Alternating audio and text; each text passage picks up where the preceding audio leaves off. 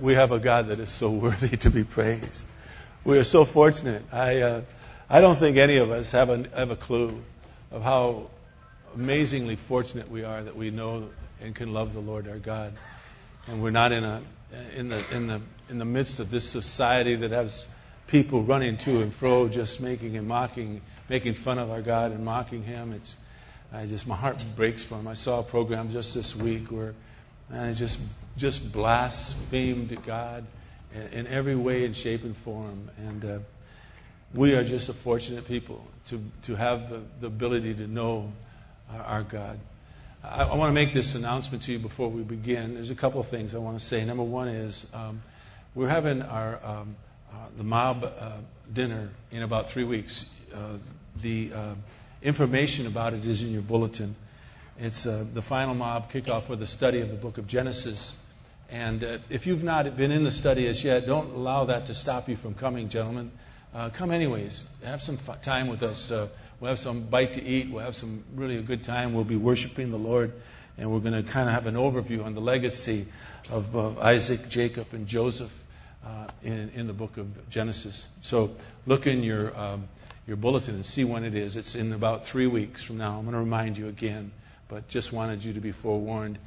Um, a few weeks ago, I told you that we had um, a time where we took some fourth and fifth and sixth graders for the first time ever on uh, on a uh, uh, a summer, I mean, excuse me, a winter uh, trip, and uh, they just had a, a great time. I, I, wish that we had uh, the equipment. We will maybe, by God's grace, someday have the ability to do videos and show you more precisely of what took place. But we have some wonderful slides some wonderful uh, photos of what took place. Uh, you need to know that um, there were uh, 10 scholarships that were given because of, of your faithful giving unto the Lord. We were able to put that money aside and help young people to go that maybe couldn't have gone out of that trip. As I, as I think, there were eight young people that rededicated their life to Christ. I mean, these 9, 10, 11 year olds rededicating their life back to Christ, and one young person accepted Jesus Christ as their Lord and Savior. Yes. Well, we're going to get into some very serious business um, now concerning the Word of God. Not that none of it, uh, all of it isn't, but this is uh, something where, um, you know, uh, angels uh, fear to tread, I believe. Uh, uh, we're going to be talking about your financial giving. Isn't that going to be fun?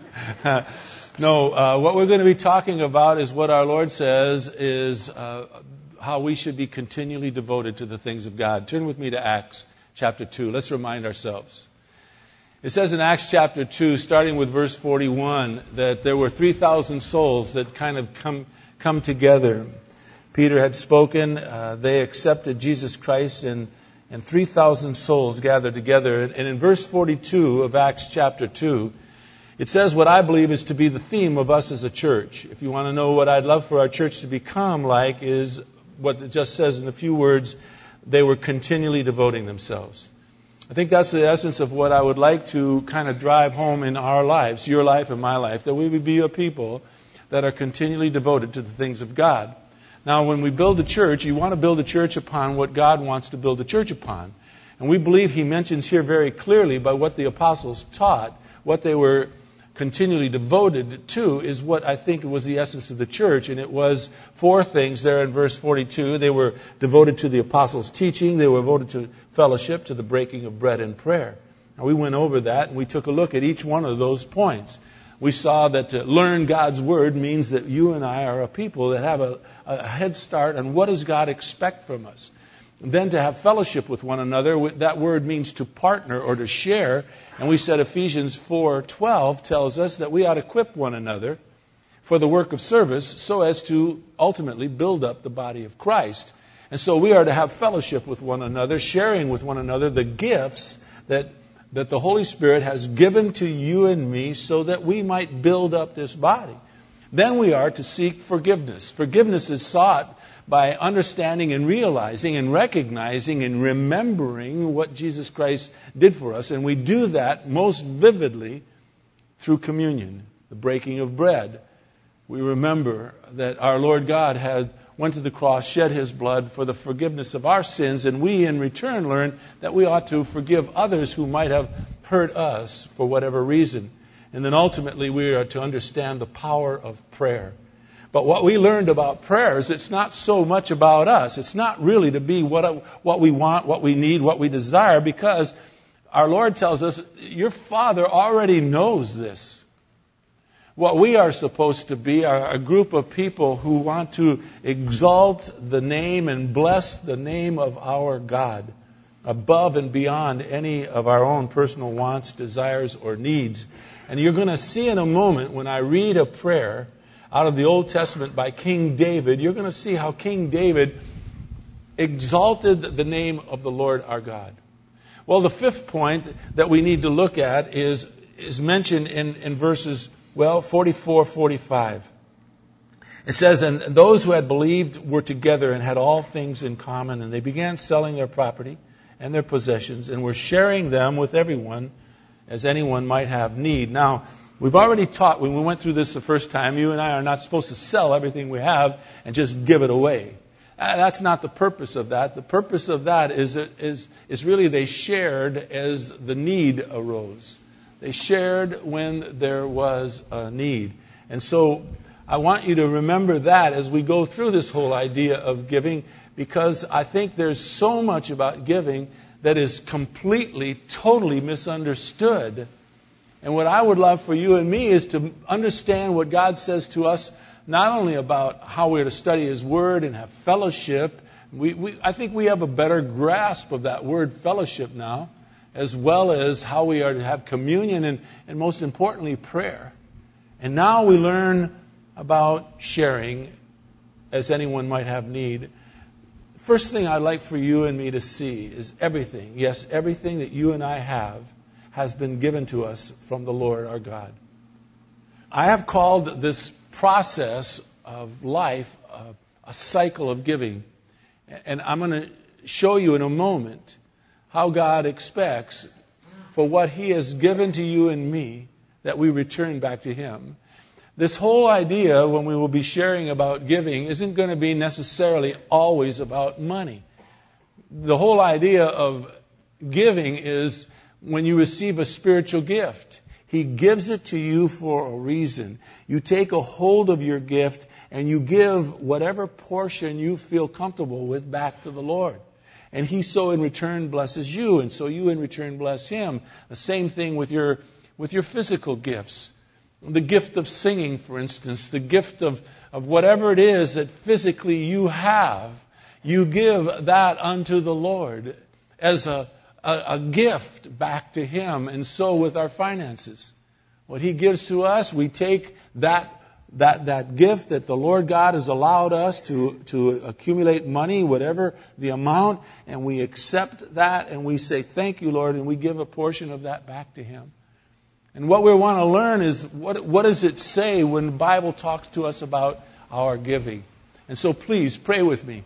Please don't allow, um, um, you know, this barrier to put up. Uh, but what we want to do is, uh, is to, is to understand the whole idea of giving and not to put up a barrier. Let the Lord teach you. I think He's going to teach you something that perhaps um, will surprise you, I think. Um, and so we're going to take some time in studying this particular lesson about giving. Let's first pray. Dear, dear, dear Father, we would love to say holy is the most precious and most wonderful name of our Lord our God. We, we call you holy, holy, holy, Lord God of hosts. We admit that heaven and earth is filled with your glory. And we call you Hosanna in the highest. Blessed be the name of our Lord, our God. And so, Father, we ask that you would bless us. Not, not so much, Father, that we can be filled up with who we are, but so that when we receive your blessings, we can, as all people who love you, who are continually devoted to you, would give back a portion of what you have given to us so that we might show our faithfulness somehow, some way. And so, Lord, would you please teach us? We pray your teaching and we pray your blessings because we love you so much. Take me and move me aside, I beg of you, Father. Allow us to hear from your heart in such a critical uh, uh, topic as this, Father. It, it, it kind of sets off different emotions when we talk about money. Let me be hidden. Let the people sense that you're speaking to their hearts.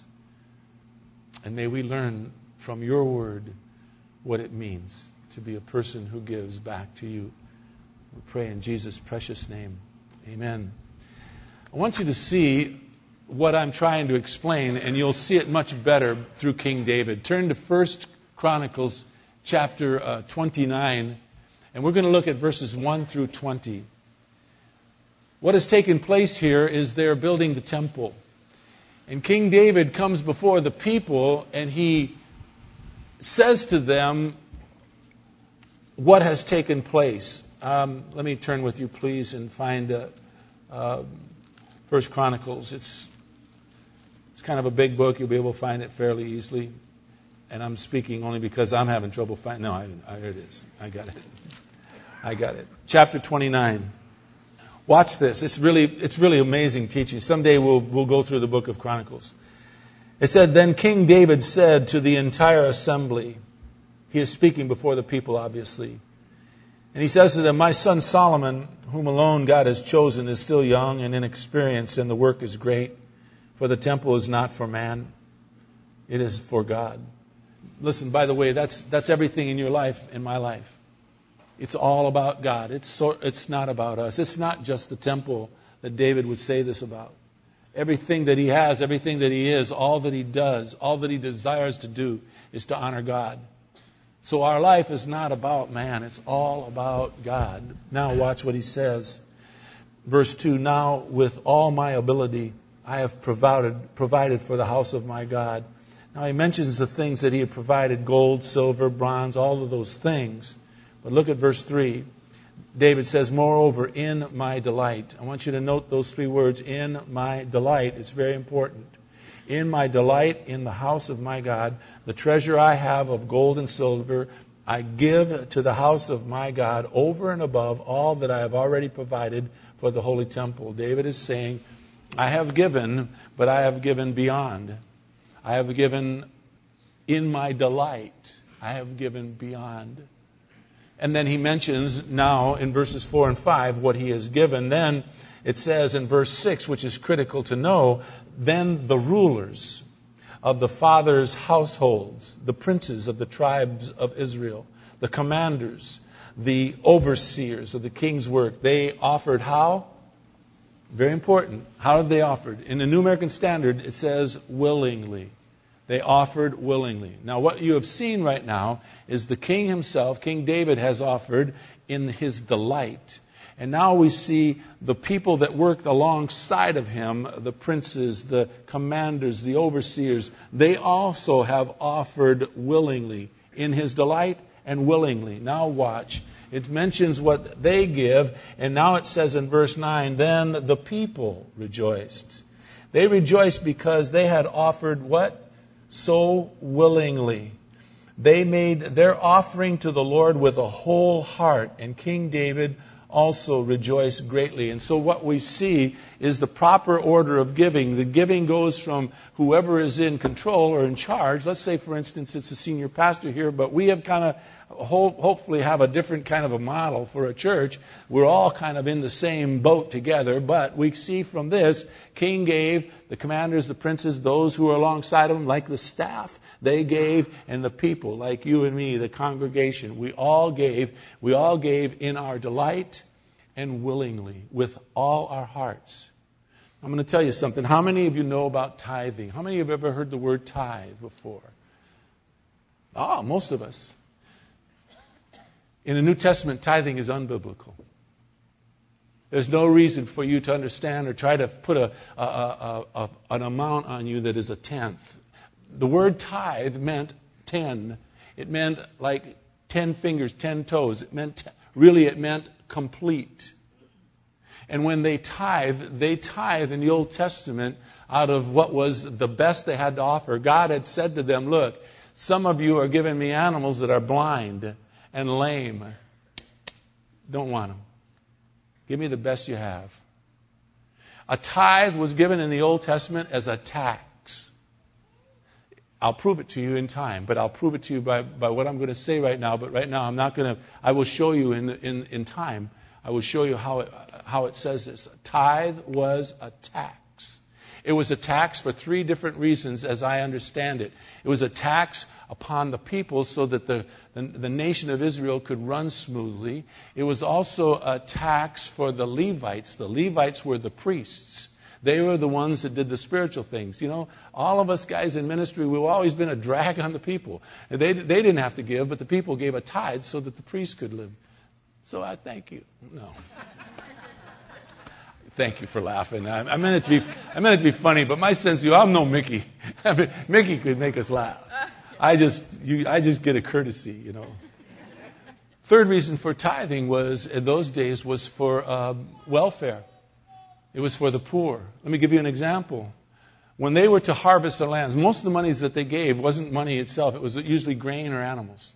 But when they harvest their land, when the Lord God gave them orders on how to, how to, um, what did you, you know, when they picked up all the crop? Harvest. That means harvest. When they harvest that, do you know what he asked them to do? He asked them to leave the edges, uh, uh, uh, not to harvest them. You know why? He wanted those that were traveling and those that were poor to have a place to go eat when they needed it.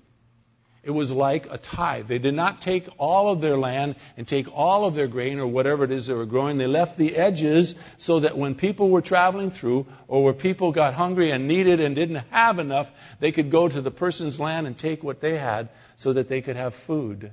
It was a sense of uh, a, a, a, a, tax, if you would, upon, uh, for those that were in need. And so a tithe was taught in the Old Testament as a taxation. And the tithe was normally anywhere between 23 and 33 percent of the, what they had. That was how they were tithed. In the New Testament, you and I are not asked to tithe. We are asked to give out of a willing heart. We are asked to give in our delight. And I am going to prove that to you, and hopefully, I'm going to take the burden off of you trying to figure out how much you should give. I'll tell you how much you should give. Let's get this over with. If you give 10 cents, but giving two of those cents drives you up a wall, just too much, you want to give 8 cents. from SC. I won't be able to do it. Yeah, yeah. Eight cents. But you give ten grudgingly. Stop giving those two cents. Give what you can give out of the delight of your heart. What you can give willingly unto the Lord. Now that's a couple of sessions ahead of what we're going to talk about, but I might as well let you know up front. The Lord God is not concerned about your money, and therefore neither are we. We have a, a purpose as a church, desires of things that we want to, to do. But you hold the reins to where we're going as a body of believers by how you give of your spiritual gift so that we can do more. You give back unto the Lord. He ends up then blessing you. You measure it and give back to the Lord. He has given some of you physical gifts, like the, the three ladies that sang. Oh my God. It was, I, I, am sorry, but I, I, I jumped up here like I belonged. I just wanted to be close to them. I, I wanted to listen and hear. And He has given them this physical ability to lift up their voices. And they, when I was young, I loved Christmas, absolutely adored Christmas. Our family loved Christmas. Christmas was really special in our house.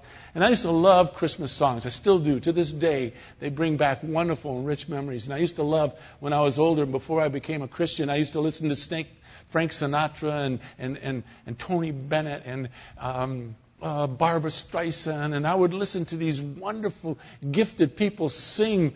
But once I became a believer, I couldn't hardly listen to them anymore because I felt like they were trying to entertain me. I'd much rather listen to Lawrence sing.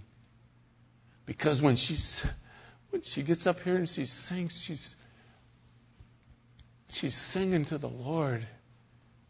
She has taken that physical gift that God has given to her and she measures it out and she gives it back to Him. And to listen to our people praise the Lord through the music of instruments and song, it stirs my spirit because I know they're giving it to Him. And so it is that God Almighty will give you whatever it is you make financially, and He gives this to you for a reason, and you measure it out, and you say to Him, Thank you, Lord, and you give back to Him in return what you can give willingly, not being forced to give, but to give out of the graciousness of your heart. First Chronicles chapter 29, I want you to now get to why I started to say this. I coined a phrase. I don't know that anyone has. More than likely, someone has, because I've never had an original bone in my body.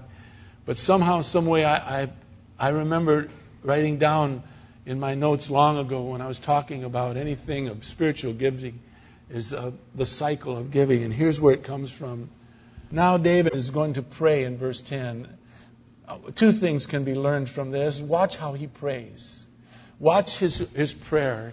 He knew how to pray before when the disciples came to the Lord and said, Teach us to pray. And he says, Well, then pray in this way Our Father who is in heaven, hallowed be your name. And the whole idea, as we've already learned in our prayer life, is to exalt the name of our God. Watch King David pray.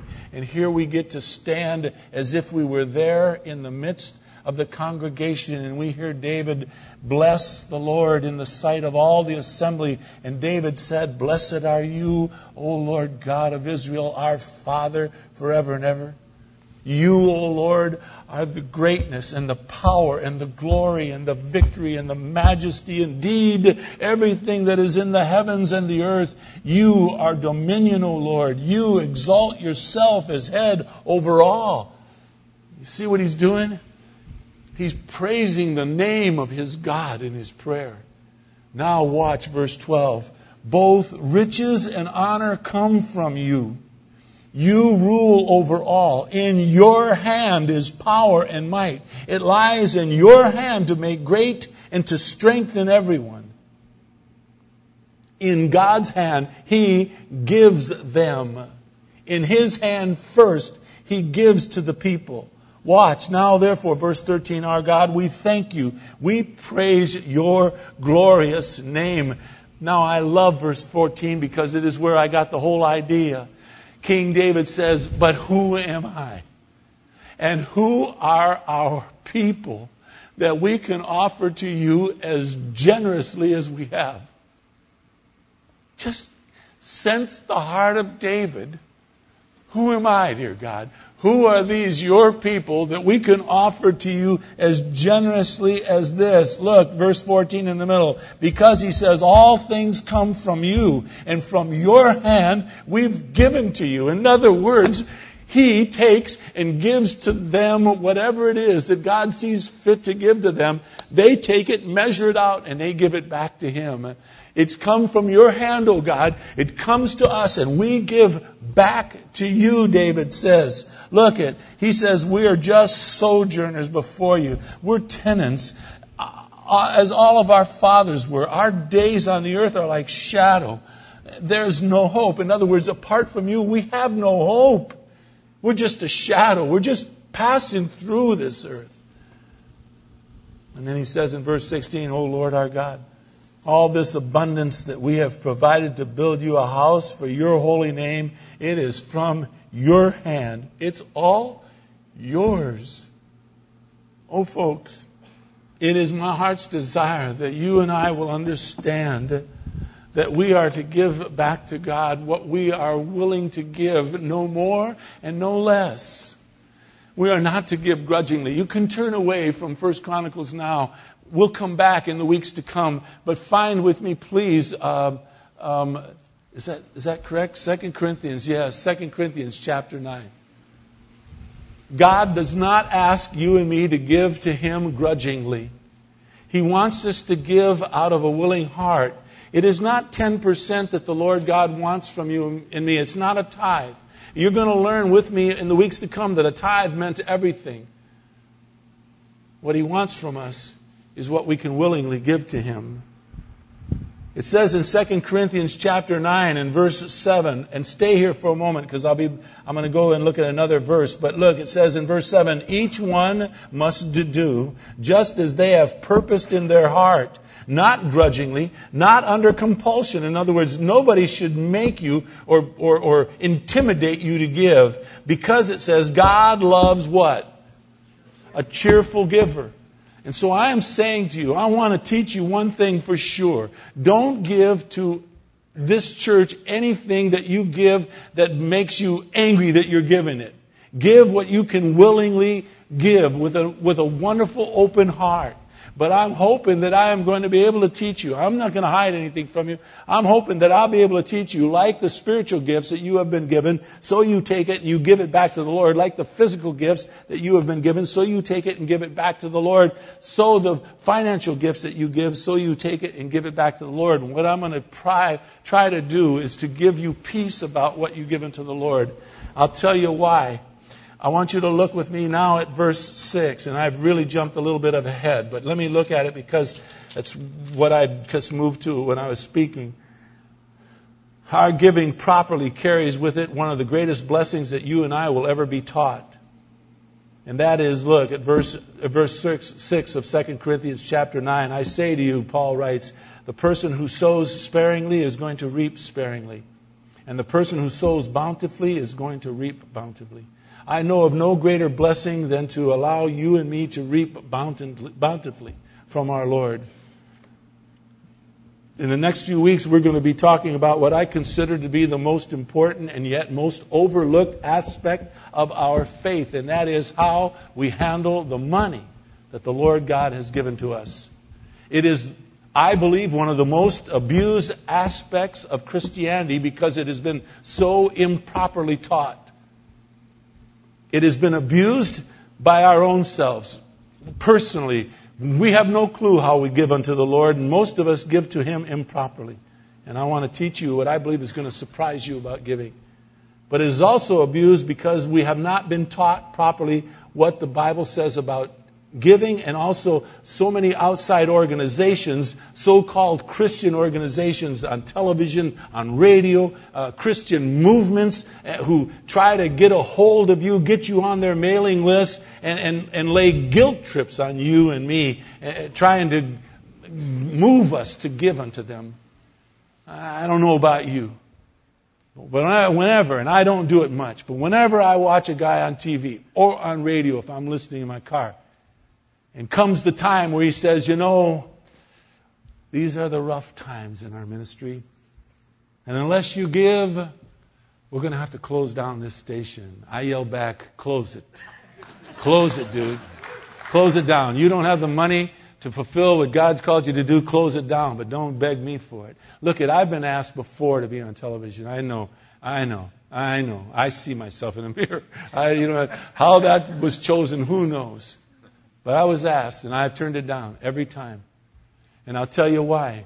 I didn't want to put a burden upon the church because I was not going to go before that camera and ask the people that I was speaking to to support the ministry of what God has called me to do. That would have been yours and my burden. And I will not lay that on you. Number one, there are a couple of really great guys out there preaching. If we want to help anybody, we ought to support uh, a MacArthur or, or um, you know, when, when McGee was alive. I guess he's still kicking with his radio program. Thank God for technology and, and, and men that, that really teach the Word of God. Don't need another guy on there. And that's one of the major reasons why I'm here. This is it. This is my ministry. This is what I'm called to do. And I believe with all my heart this is what I will do until the Lord calls me home or until He shows me differently. But this is where I'm going to pour my heart and my life. And so there's no, I have no guilt trip when someone calls and tells me I need money to, to do this ministry. I'll say, well, you know, how's your church doing? Is your church supporting us? No, our church can't afford you. Well, then maybe, maybe you're not called to this ministry, but I certainly can't support you. because my money comes to, goes to the Rock Community Church. That's where I give. I give there with all my heart, with all my soul, and with all my might. And I give in my delight, and I give willingly. And I'll tell you, I learned giving from probably the finest person I've ever met in my life.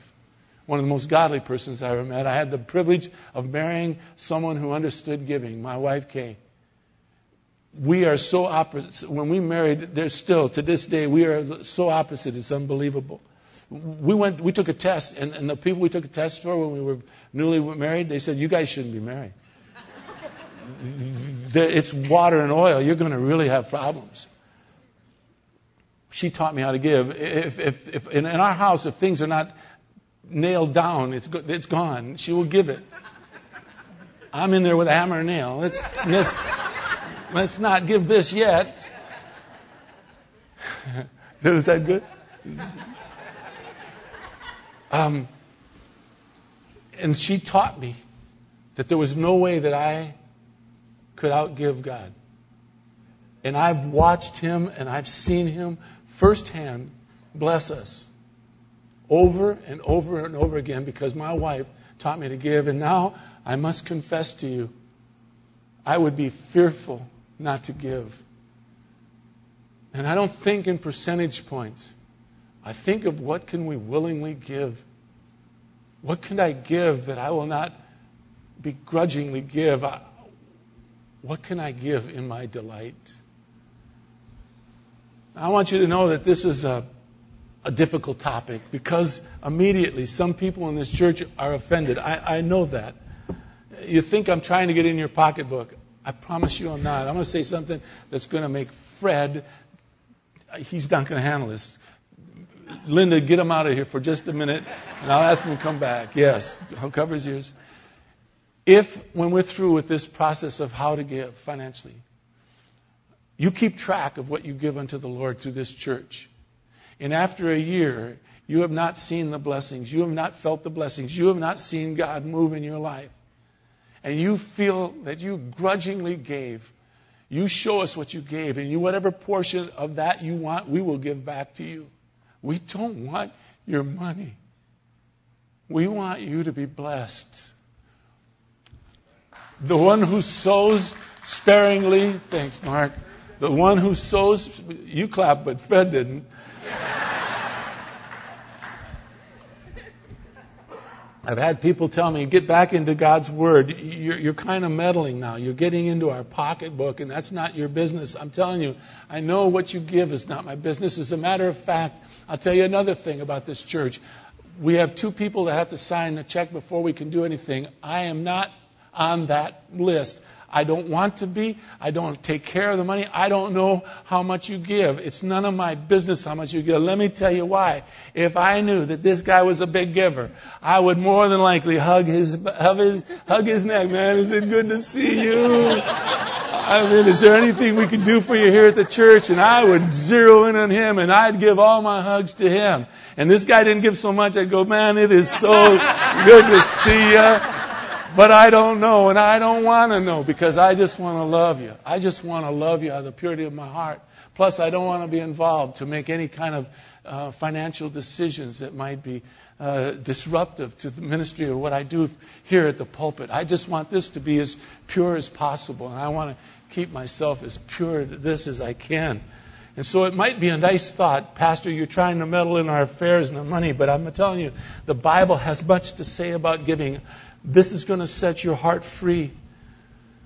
You're going to learn how to handle the money that the Lord God has given to you so that you can understand. Our giving properly unto the Lord carries with it, as I've already just read, because I told you I jumped ahead, one of the greatest blessings. If you sow sparingly, you're going to reap sparingly. And if you, if you, uh, if you uh, sow bountifully, you will also reap bountifully. And I want you and me, I want us to be a blessed church. And so, we want to learn about giving. Because I believe that giving improperly unto the Lord has allowed some as Christians to unknowingly dishonor their God in the way that they have handled their money. Look at Malachi. Malachi is really easy to find. It's, it's, it's uh, the, the book just before Matthew. So if you go to the start of the New Testament, Malachi is the book just to the left of that. And I want you to look with me at Malachi uh, chapter 3. I know that it mentions here tithe, but I want you to know we're going to learn in the, in the process that a tithe was a tax. The offering was the free will offering that they gave. That's why King David said, I've given you beyond. I have given you above what I've already given. And so I do not want you to miss the blessings. Listen to what Malachi writes in verse 8. God is speaking. Will a man rob God? God says, Yet you are robbing me. But you say, How have I robbed you? And he answers, In tithes and in offerings. The tithes they offered that they robbed him were when they gave him blind animals or lame animals. Their offerings were their, the goodness of their heart, what they gave of and, up and beyond that. He says, You're cursed with a curse because you are robbing me, it says in verse 9, the whole nation of you. And then he says in verse 10, Bring the whole tithe into the storehouse, so that there may be food in my house, and test me now in this, says the Lord of hosts. Test me to see if I will not open for you the windows of heaven and pour out for you a blessing until it overflows. And that's what I want for you. I long for you and me to be blessed by God. I want us to be blessed by God in how we serve Him with our spiritual gifts. I want us to be blessed by God of how we give back to Him and the physical talents that He has given to us. I want us to be blessed by God how we study His Word, how we forgive one another, how we deal with forgiving those who have hurt us. I want us to be blessed by God how we walk with Jesus Christ on a daily basis, that we would be continually devoted to Him. I want us to be blessed by God by how we pray to Him and how we honor Him now with our prayers, not going to Him and saying, Gimme, gimme, gimme. He already knows what you need. But we go to Him and say, Praise you, praise you, praise you.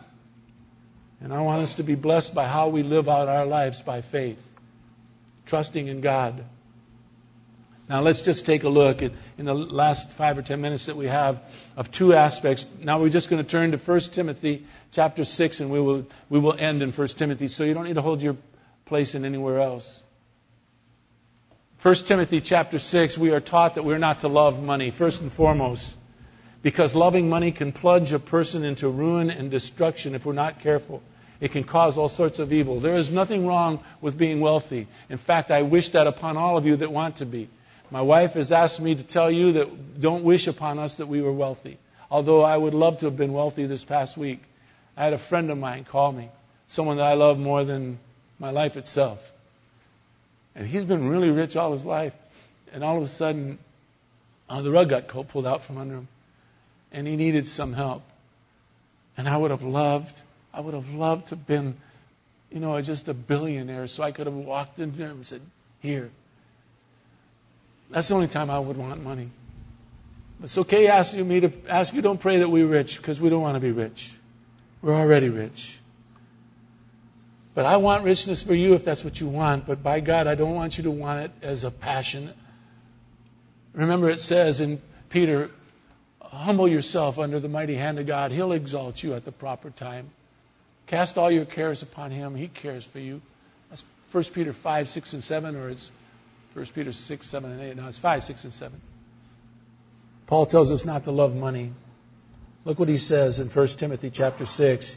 He says, We have brought nothing into this world. Hold, stop for a moment. The idea is he initially gives to us. You and I came in empty handed and we are to give back to Him. That's the cycle of giving. We have brought nothing into the world, so therefore we cannot take anything out of it either.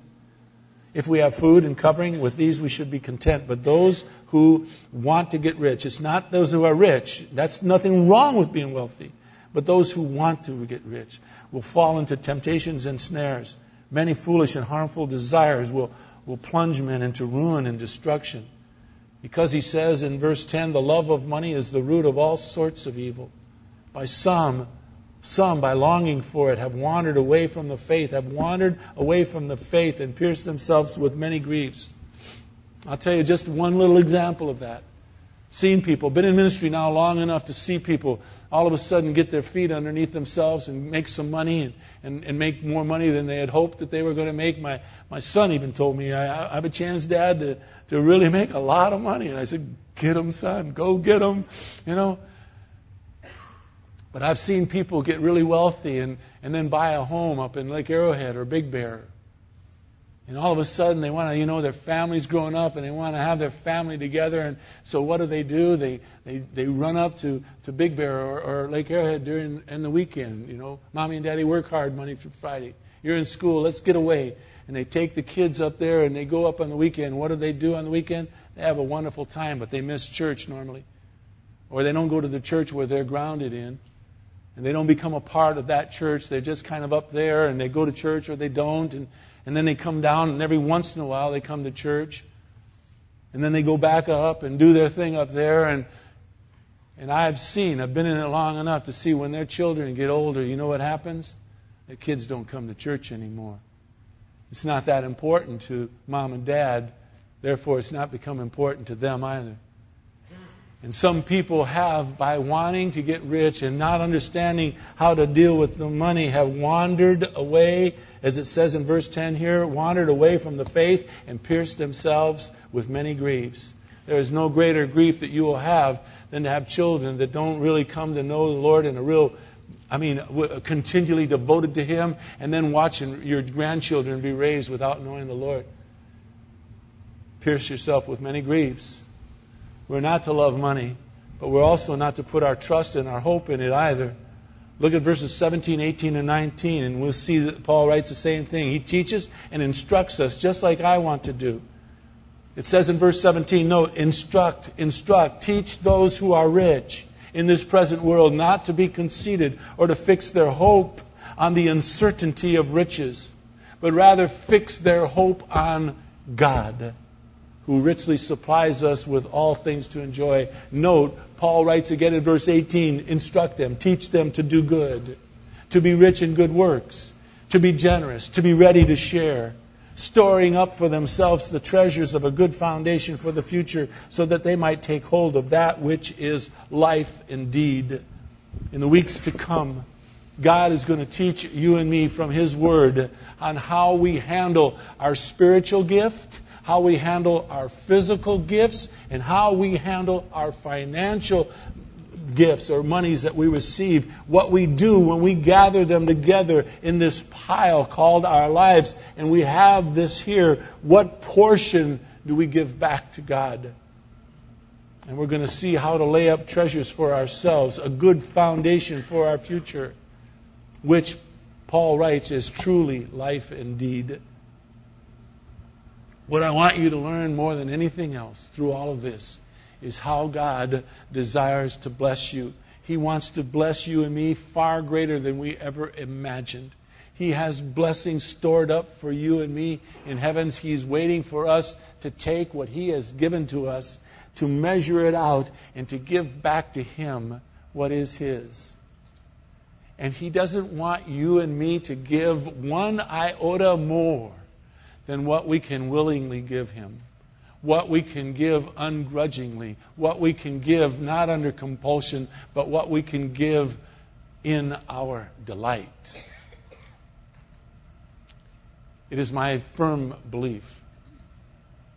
There is a place I'm going to teach you in Scripture. It's in Exodus. Moses said to the people they were giving, and they gave willingly, out of their hearts. It wasn't a tax, it wasn't a tithe, it was what they gave unto the Lord. Moses went to the people ultimately and said, Stop. You've given too much. I don't think you're going to ever hear me say that. And I'll tell you why. Because what we get in abundance, we will either give to other churches. We, Pastor Wes has taught me, we know what it's like to feel abandoned. We know what it's like to have a man who had a church congregation of about 20 people, I guess, Mark, right? Open up his heart and say, Yeah, you can share this place with us. We know what it's like to be in need and to be in want, or whatever the word is. And so, if we learn how to give, and there is so much money here, we could we could plant other churches. We can we can support missionaries, not partially, we can support them so that they can go and do what they're going to do without having to worry where they're going to get their next meal from. we can do it properly if we learn to give in our delight and willingly. And no one's going to tell you how much to give. That's between you and God. And no one is going to force you, not me. We want to build out the thing for our, our young people back there. We don't have the money to do it right now. As a matter of fact, we're kind of we're kind of going now from hand to mouth kind of thing. That's okay. That's all right. We believe that you'll well we know that God knows. We believe that when you know this, you'll give. But no more than you have to, no more than you want to. Just out of the out of your heart. It's like that video. How, I don't know how many of you were here Third Friday. Is inspiring, really. we show it. We'll show it sometime again. It's just the vastness of our of our of our universe and how great God is, how things are measured in millions and, and billions and even figures I'd never heard the words of. I don't know. He called it Lots of money. Lots of money. Look, I'm talking about money, not money. Lots of distance. He, it's measured out light years away. And he said when he saw the size, when he realized the size of this one star that was in our galaxy, he saw how, how foolish it was for him to tell God what he wanted. Ah, now, God, I'm, you better shape up. You're not doing so good in this area. We understand that God's in control. God knows about this church. I believe it is my hope that He loves this church because we don't want anything from ourselves. We want to teach the Word of God, and we want you and me to honor God. That's all we want. That's all we want. I believe God will bless us.